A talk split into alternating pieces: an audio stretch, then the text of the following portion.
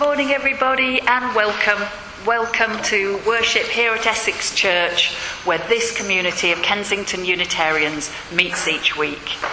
This community is open to all, and it's made up, it's created by those who gather here. And we've all gathered here this morning. We've arrived in our different ways, with our different beliefs and experiences, each following our own unique life path each with our own unique stories to tell. And yet we have our shared humanity in common, and perhaps a shared interest in something deeper in life and in our world, something beyond the material world of getting and possessing. So let's be open, open and receptive, here and now, to life and its mysteries prepared perhaps to step over the thresholds of our own making, softening perhaps anything that we hold rigidly within us, strengthening that which is weakened, balancing ourselves, and through so doing, balancing our world once again. Welcome, welcome one and all.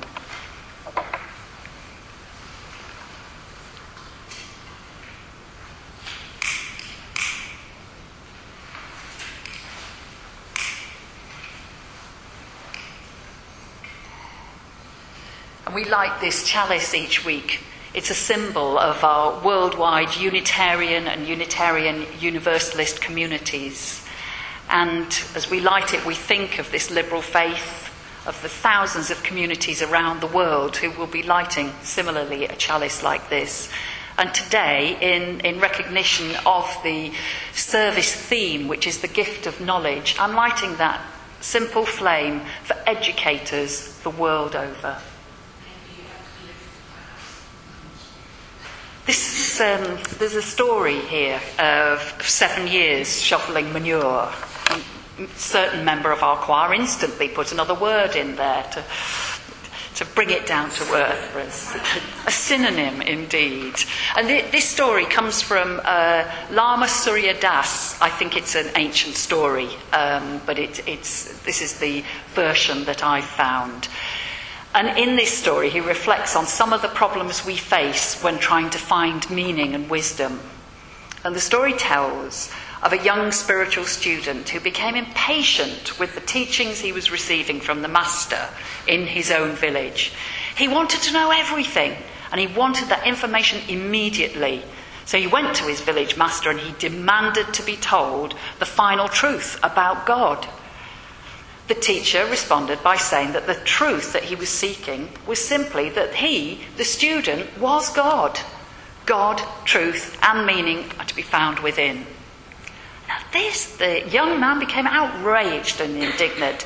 He felt that the master's answer was preposterous, but the master was unwavering in what he had to say. And so that student left the village in high dudgeon in search of a different teaching. He sought out gurus and masters far and wide, but no matter how renowned or wise those teachers were said to be, all of them in the end gave the student the same answer about life that he was God. This was not what he wanted to hear. In fact, he saw this answer as an indication of the teacher's incompetence. So finally, he came upon a new teacher to whom he vehemently complained about his previous gurus and related his concerns. And this wise teacher was so very understanding and reassuring. And he told the student that the truth about God would be revealed to him, but not instantly. He said it would take some years under the teacher's guidance for the student's realization to come forth. And because this student was too poor to remain with the teacher for instruction, he arranged a sort of work study exchange, and the only job available was shoveling manure all day in the field. The student gladly accepted this job, persisted steadily for seven long years in this endeavouring of shoveling, what was it? Shoveling manure, that's it. Finally, at the end of the seventh year, the student came to the teacher and demanded some satisfaction. All right, the teacher said, You've toiled long and hard. You deserve to hear the truth. Know then that the truth you seek is just this you are God The student was enraged and said, Well, how could this be? How could it be that you're just the same as all the other fools who told me this? And if this is the case, why have I toiled in your fields for these many years? Well, came the reply, My diligent student, the master said, although you are indeed God, you're simply not very bright.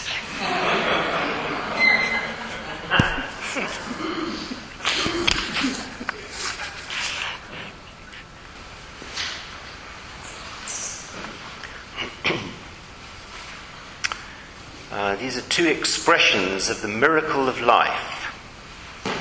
First, by the Reverend Dr. Forrest Church from his essay on love and death.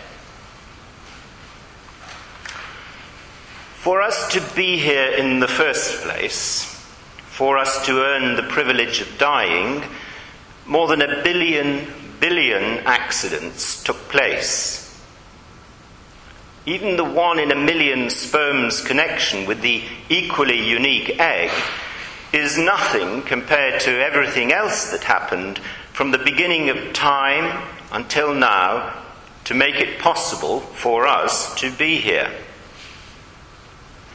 What a luxury we enjoy, wondering what will happen after we die, even what will happen before we die having spent billions of years in gestation, present in all that preceded us, fully admitting the pain and difficulty involved in actually being alive, able to feel and suffer, grieve and die, we can only respond in one way with awe and gratitude. We see the little of the road ahead or the sky above, and the dust we raise clouds our eyes, leaving only brief interludes to contemplate the stars. All we can do every now and again is to stop for a moment and look. And Bill Bryson puts it like this in the introduction to his book, A Short History of Nearly Everything. To be here now, alive in the 21st century, and smart enough to know it, you had to be extremely, make that miraculously fortunate in your personal ancestry. Consider the fact that for 3.8 billion years, a period of time older than the Earth's mountains and rivers and oceans, every one of your forebears on both sides has been attractive enough to find a mate, healthy enough to reproduce, and sufficiently blessed by fate and circumstances to do so. Not one of your pertinent ancestors was squashed, devoured, drowned, starved, stranded, stuck fast, untimely wounded, or otherwise deflected from its life's quest of delivering a tiny charge of genetic material to the right partner at the right moment in order to perpetuate the only possible sequence of hereditary combinations that could result, eventually, astoundingly, and all too briefly, in you.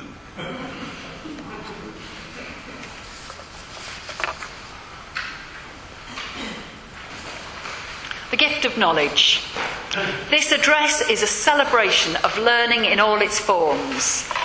But as I talked to people this week about knowledge, I quickly re- realised that knowledge is one of those words that we have opinions about that it can be interpreted in many different ways, and it's not all of them that are positive.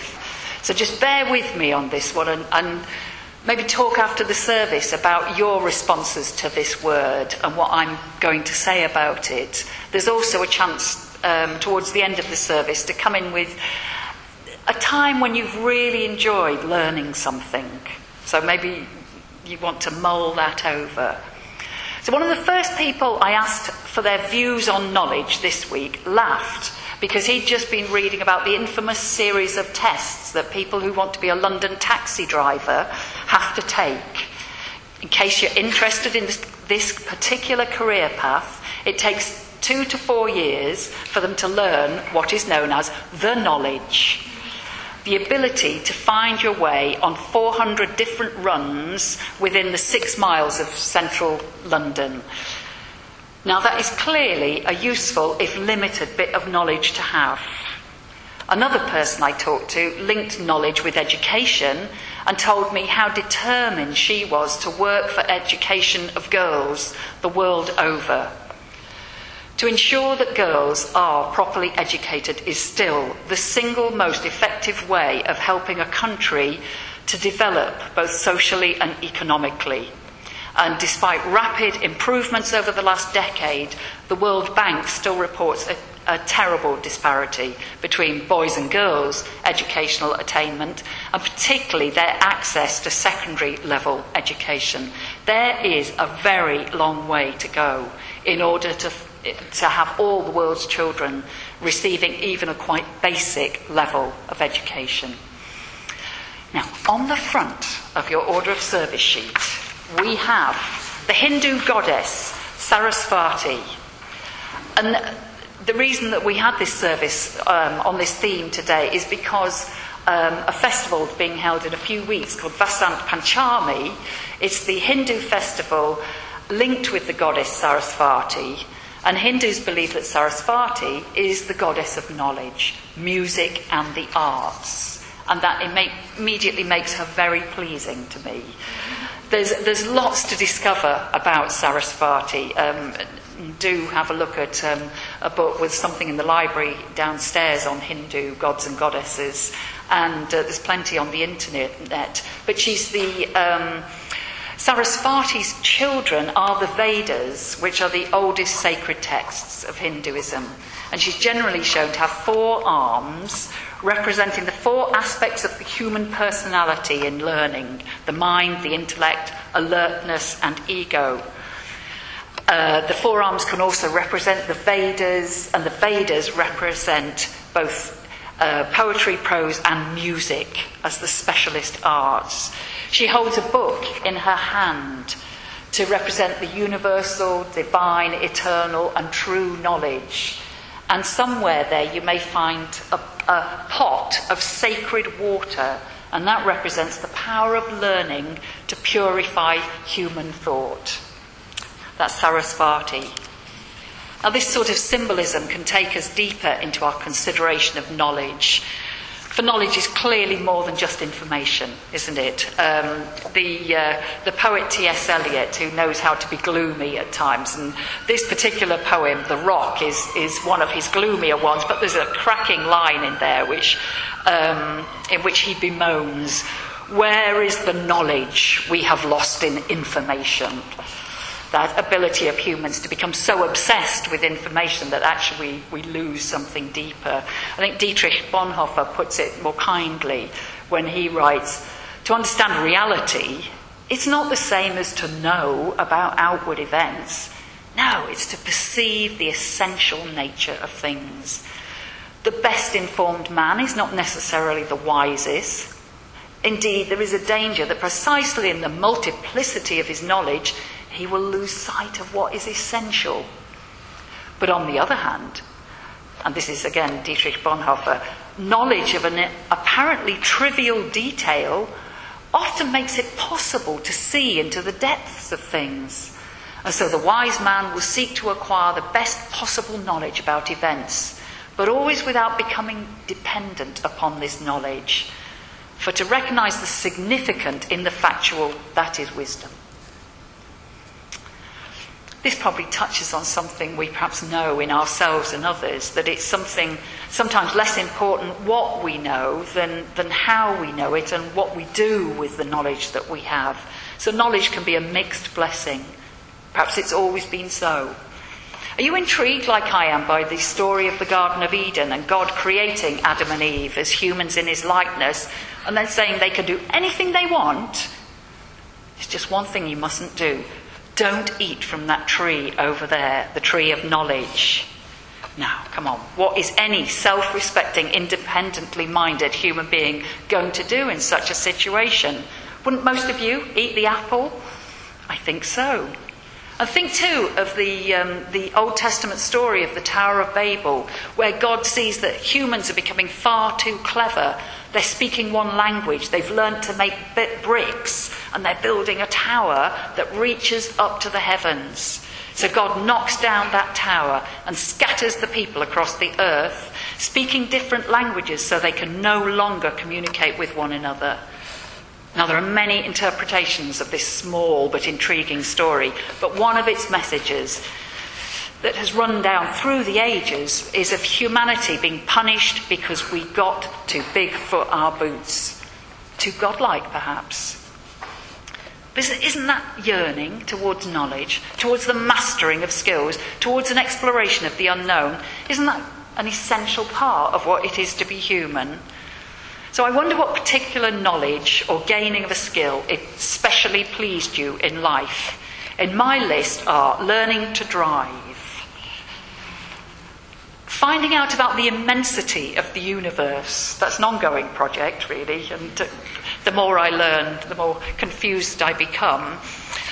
And, and then another example, uh, which I'm never going to forget, this was one evening at theology college 10 o'clock at night, sitting on the floor of the library, surrounded by books, and having the thought of how very delightful this occupation was and how very happy it made me, and also how that it was, it was a, a niche interest that there probably wouldn't be that many human beings that would be quite as happy as I was at that moment. So I don't know, uh, what about you? Are there, are there learnings that have particularly pleased you? Do feel free to shout out. You're nodding, Carol. Well, as an educator, I think I'm a very, very privileged person, and it is mine.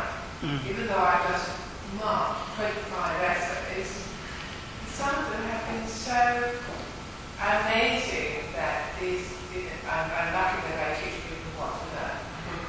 But then there's some things that are highly personal, and being able to look at complex ideas and see themselves in it and see other people, it's just this fantastic job. Mm, mm, yes, thank you. I was in touch on Facebook last night with Kelly Hobson, who I taught many years ago, and she wrote in perfect English, You were the best teacher, Tinks. I was very touched. Any other examples people want to just shout out? And yes. Oh, that was a good course, wasn't it? Yeah, yeah. That's where we first met, I think, was it, that course? No, thank you. Yes, Gina. I've never forgotten the thrill when I was a child of actually swimming. Oh, yes. Yes. thank you. Any more? Something to. Yes. I, I remember learning to read, and um, at school somehow I had I found it difficult to make sense of the whole thing. And then I remember one afternoon my grandfather took me out into the street and he made me read every street sign and every notice that was up. We read it together and suddenly all came together and made mm. sense. Yes. And isn't there often that moment when it clicks and you get it in some ways? Lovely, isn't it? Any, any more?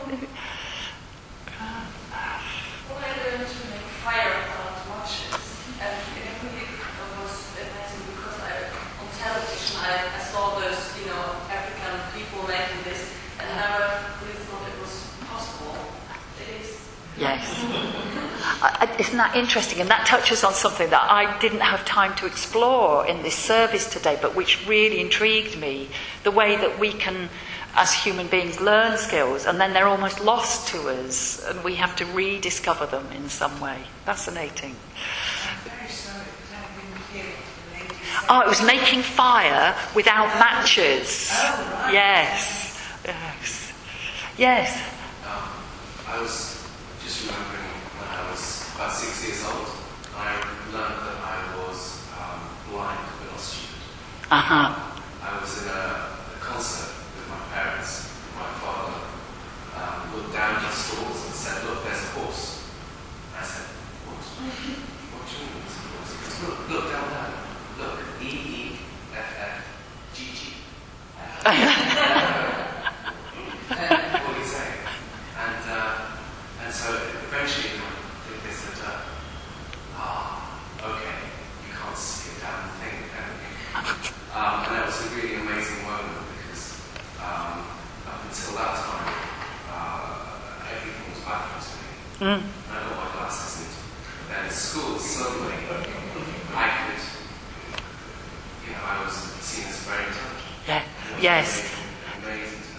So that actually we, we sometimes need ways to access education, don't we? Be it a pair of glasses so that we can read or somebody to help us along the way in some way. Thank you. Thank you for that. Yes, John. I suppose my, one of the most for me was when I was attending a country school during the war and I wrote my first poem. Uh, and for some odd reason it was about the French Revolution. And it was quite how I came to write on that, I don't quite know. But it was my teacher's reaction was so important to me, uh, because she took it, it wasn't just another exercise, she took it seriously and she looked, she looked at it, she it, and she said, yes. She said, you'll be a poet." Oh, so a teacher that recognises some potential in us can make such a difference. My father probably never recognised any part of that. Yeah. I always had to do other things. Mm. Thank you, thank you, everybody. I'm sure there's a lot, uh, many other examples there as well. So, so, so knowledge is a gift to humanity, but like any gift, it, it has its complexities and it has its contradictions. A gift isn't always appreciated, as, as anyone who has attempted to teach in a, a British secondary school will tell you. When young people don't want to learn and don't value education that they feel they're being forced to take part in. A friend of mine taught for some years in a secondary school in the Gambia in West Africa, where secondary school places were fought for and were not an automatic right. And she contrasted the difference in attitude between children in British schools and, and the children in the Gambia. And it left her wondering do, do we actually need to adopt ever more varied ways of offering an education to all, that one size just cannot fit everyone? And perhaps it's only later in life that we really realise, um, some of us, just how very fortunate we are to have free access both to education and indeed to information itself. Now, any spiritual exploration of knowledge brings us to the importance of knowing ourselves, of, of exploring within here to better understand who we are and what makes us who we are. The Sufi teacher, um, uh, Hazrat Inayat Khan, writes that for the mystic, life is a school in which to learn. Every moment of one's life, it is a continual study. And the scripture of the mystic is human nature. Every morning we turn a new page of this scripture. But well put, I think. And Inayat Khan goes on to distinguish between head knowledge and heart knowledge and encourages us to connect the two. For we humans are both rational and spiritual beings. And in the blending of our natures, we can truly find who we are. I was interested to read this week that in the Quran, the holy book of Islam, the word, the word ilm, which is translated as knowledge, is the second most frequently used book, uh, um, word rather, after the word for God, Allah. So ilm is, is there as a very significant feature in Islam and indeed other religions. Um, there's um, on the front of the Order of Service sheet, there's a beautiful piece written by uh, Rabbi Abraham Joshua Heschel, and he's writing about the the absolute wonder of existence, and it links in with the readings that we heard from uh, Bill Bryson and Reverend Dr. Forrest Church earlier on. That you know, really, in the conclusion of my exploring this week, um, I, I recognise that the longer I live, the less I seem to know for sure.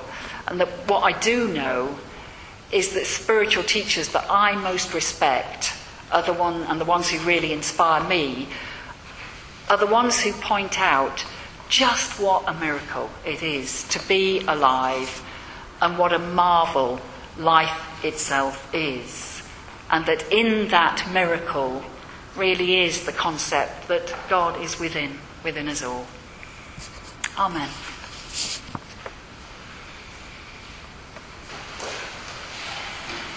This world is full of reasons to fear and reasons to doubt and reasons to be guarded. All possibility depends on something deeply irrational. Trust the untrustable. Love the unlovable. Only in this way can a different world emerge for you, for us, for all.